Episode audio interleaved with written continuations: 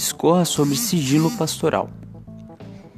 O pastor tem o dever de guardar sigilo absoluto sobre tudo que ouvir no aconselhamento, não utilizando em ocasião algumas experiências e histórias das pessoas como fonte de ilustração para pregações ou palestras, muito menos em conversas informais.